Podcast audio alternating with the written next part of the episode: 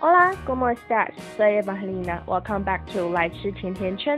今天想跟大家聊聊报复复仇的必要性。在上一集的 podcast 当中，我已经提到，跟朋友聊天的时候，我们聊到了死刑、复仇的必要性以及道歉的必要性。在上一集的 podcast 里面，我提到了大家对道歉这件事情的反应如何。那我我给的题目的前提是在你知道自己是对的情况之下，你会选择为了照顾他人的感受而来道歉。那大部分的人的反应呢是是的，没错，他们会道歉。那有一部分人是不道歉，还有少数人是会看对象是谁而道歉，而看对象是谁又分分成了一两种、两三种。所以如果你还没有听上一集的 podcast 的话，赶快去听哦。那在聊聊我对复仇的必要性的看法之前，我还是想先提醒大家一下，在这里有一个我上上一篇 podcast 提到的理论，就是一条线的黑与白以及中间灰色地带的理论。在上一集当中，我个人的想法是灰偏黑，也就是说，其实我不太会因为想要照顾他人的感受而去道歉。那要记住这个理念，因为我们等一下还会用到它。先来说说这个社会对于复仇的价值观是怎么样的。好了，主要还是分成黑与白，也就是赞成跟反对这两种。赞成的人会觉得说，冤冤相报何时了，以牙还牙，以眼还耳，这件事情只会让。只会让嗯这些伤害不停的进行下去，不如就停在自己这里就好，不要去计较太多。嗯，也不是不能计较，但是就是要把伤害减到最低。那黑色那一边，也就是反对那一边的想法呢，大概就是他人家住在我身上的东西，是他们侵犯了我的权益。那相反的来说，我应该也要让他们体会到他们的权益，或者是他们的人生精神等等被伤害的感觉到底是怎么样的，他们才会有同理心。那我个人的想法是怎么样的呢？我个人的想法其实是很中间，就是在还是在黑的部分，但是我已经非常靠近中间的灰了。那我呢，其实也是本人。就是如果是我的话，我其实也是会选择报复的那种人，但是我觉得这是没有意义的做法，就是为了自己内心来满足自己的内心而已。那为什么我会这么讲呢？呃，主要是我对这个整个 idea 有两个看法，分别是时效以及平等。平等的部分在于每一个人对痛苦的感受是不一样的，因为我们所在乎的东西以及我们所所处的生活环境都是不一样的，因此可能有一些事情会造成特定人的痛苦，但有一些并不会。所以说，如果他伤害你的方式，如果你回头来复就是复仇，并不会伤害到对方的话，那这么这么做就是没有意义的。比如说霸凌这回事，霸凌的话，如果是互相，就是如果是他霸凌你，然后你霸凌回去，不管用什么样的方式，这听起来好像还比较合理一点点。但是如果是假如说今天你是出车祸，然后你可能不小心被撞断腿。然后你就一辈子没有办法再好好的走路了。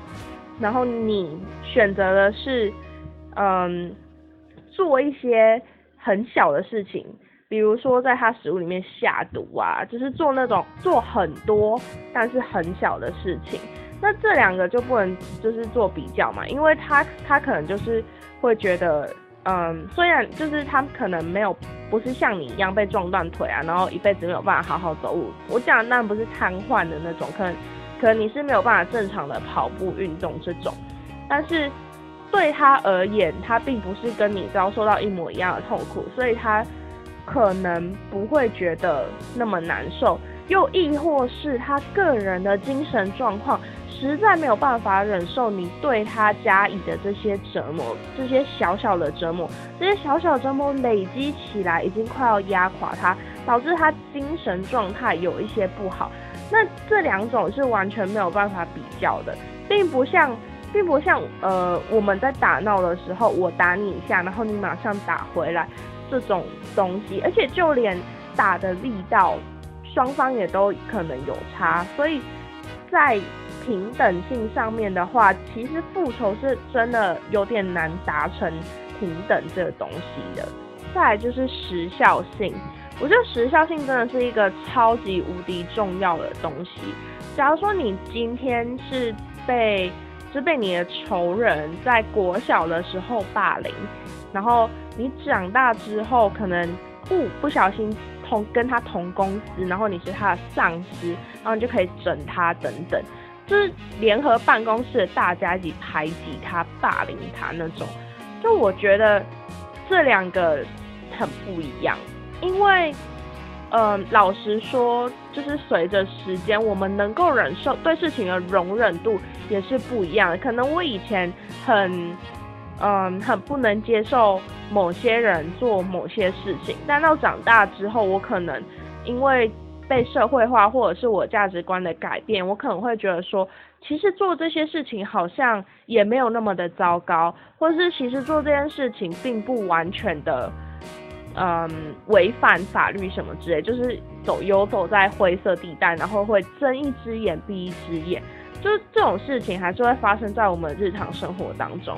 那当我们还小的时候，就拿霸凌来做举例好，当我们还小的时候，其实我们还在一个人格的成长期，那在那个时候所遭受到的事情，其实很容易会被放大检，被我们自身放大检视。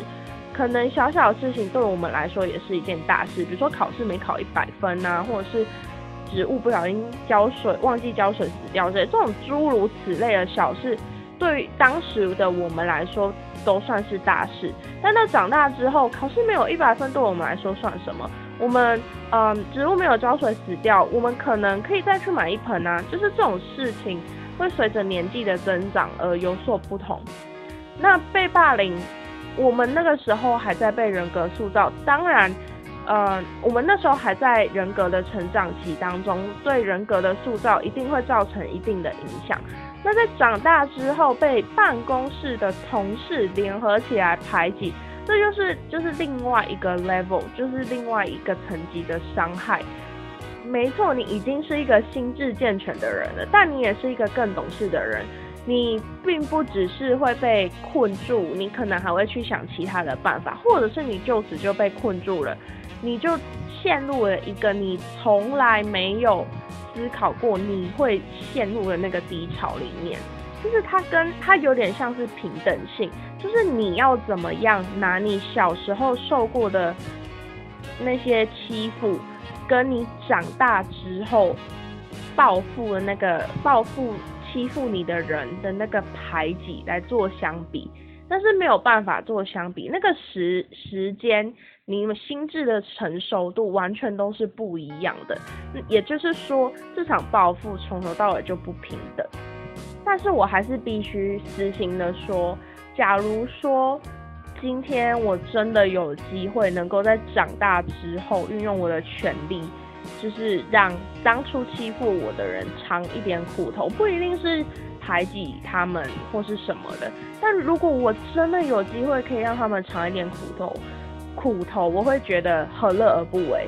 因为就算报复这件事情没有意义，但还是很大快人心啊。但是到了最后，你要明白的是。就是我觉得很多人都会觉得说，嗯，告诉你要去放下什么之类的，是 bullshit 之类的话，你不可能放下，这种伤害才是太严重，你可能一辈子都没有办法释怀。我觉得这这有一部分是对的，的确你可能真的这一辈子都没有办法去释怀，但我真的觉得，就就算你不能释怀又怎么样？就算你不能释怀，难道不能释怀的你，被欺负的你，就是有罪的吗？就谁规定你一定要去原谅对方呢？报复的最后，并并不一定跟随着原谅，不是因为这种伤害本来就是，你看像我刚刚讲时效性，你在小时候被欺负，然后你就一直被这种伤害，呃，跟随到现今，跟随到现在长成了这个你的身上，那是你刻意要带着他吗？其实也不是啊，其实你只是不知道怎么寻求帮助，然后他就一直跟着你而已。所以我觉得，其实报复并不是什么很糟糕的事情，但有两件事情你要懂得，就是。第一件事情就是你要懂得适可而止。我觉得很多人到最后都会走火入魔，就是觉得说啊，我一定要搞死你啊，到到这样子才能就是让当初的那个伤痛得到一点赔偿。但我觉得凡事适可而止就够了。就我们都已经知道报复这件事情，其实它没有它那个意义在。你要造成对方更痛苦吗？那你也只是让另外一个人的生活就从此毁掉，然后变得跟你一模一样。就我觉得它的意义不是很多。然后第二点就是，你不一定要放下，就像我刚刚说的，你其实并不一定要放下对方对你造成的伤害。但我觉得你要好好放过自己。就报复完之后，你可能就真的要。就是让报复这件事情事过境迁，你就要让这件事报复这件事情结束。那个人对你所造成的伤害，你可以自己决定要不要继续留在自己的身上。但报复这件事情，就让它结束吧。那以上就差不多是我对报复这件事情的看法。如果你有什么故事想要跟我分享的话，欢迎在 First Story 下面留言，或者是在 Instagram 上面找到 e d o n u t s with Eva，这是我的账号，来呃传讯息小盒子给我。那今天的节目就到这边喽，谢谢大家。